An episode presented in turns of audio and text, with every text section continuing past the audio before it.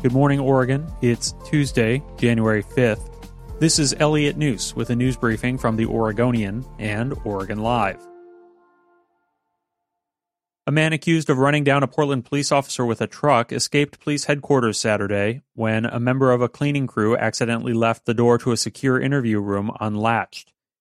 Police said David Dolan, wanted for ramming the officer while driving a stolen pickup on Christmas Eve, then ran down a stairwell and outer door on the south side of the building. He had been arrested only five hours earlier and was in a holding cell used for interviews. While detectives left him unattended, the cleaning crew opened the door, not realizing the room was occupied. They had been cleaning busy parts of the police station more frequently during the pandemic. When they shut the door, it didn't close all the way. Minutes later, when detectives returned to check on Dolan, he was gone.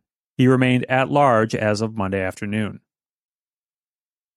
Oregon Governor Kate Brown on Monday acknowledged Oregon isn't moving fast enough in distributing coronavirus vaccines to its residents, and she directed state health officials to reach a benchmark of 12,000 shots per day by January 17th.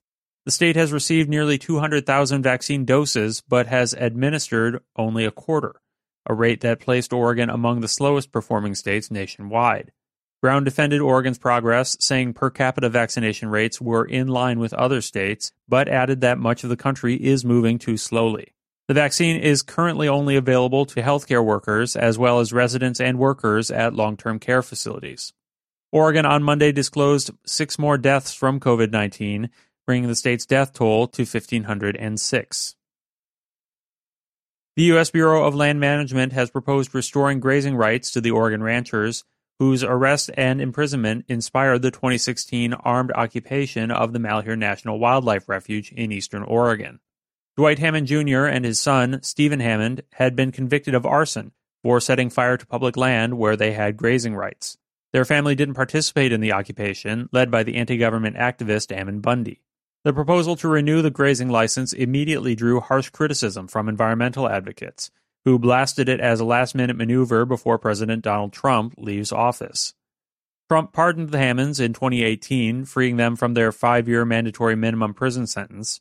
And in 2019, his Interior Secretary, Ryan Zinke, ordered their grazing permit renewed.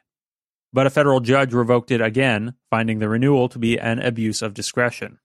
Among its arguments for restoring grazing rights, the Bureau of Land Management cited what it characterized as the Hammonds' past proper use of rangeland resources. FLIR, one of Oregon's last big tech companies, said Monday it will sell its business to California based Teledyne Technologies in a deal initially valued at $8 billion in cash and stock. FLIR makes thermal imaging and night vision technology for the military, police, and various industrial and consumer applications.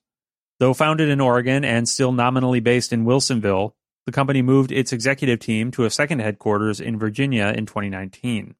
Roughly 350 employees remain in Wilsonville, where FLIR develops and markets some of its technology. FLIR's sale leaves Hillsboro based Lattice Semiconductor and Beaverton's Digimarc Corp as Oregon's last publicly traded tech companies. Thanks for listening. Find more news at OregonLive.com and support our local journalism with a subscription at OregonLive.com slash pod support.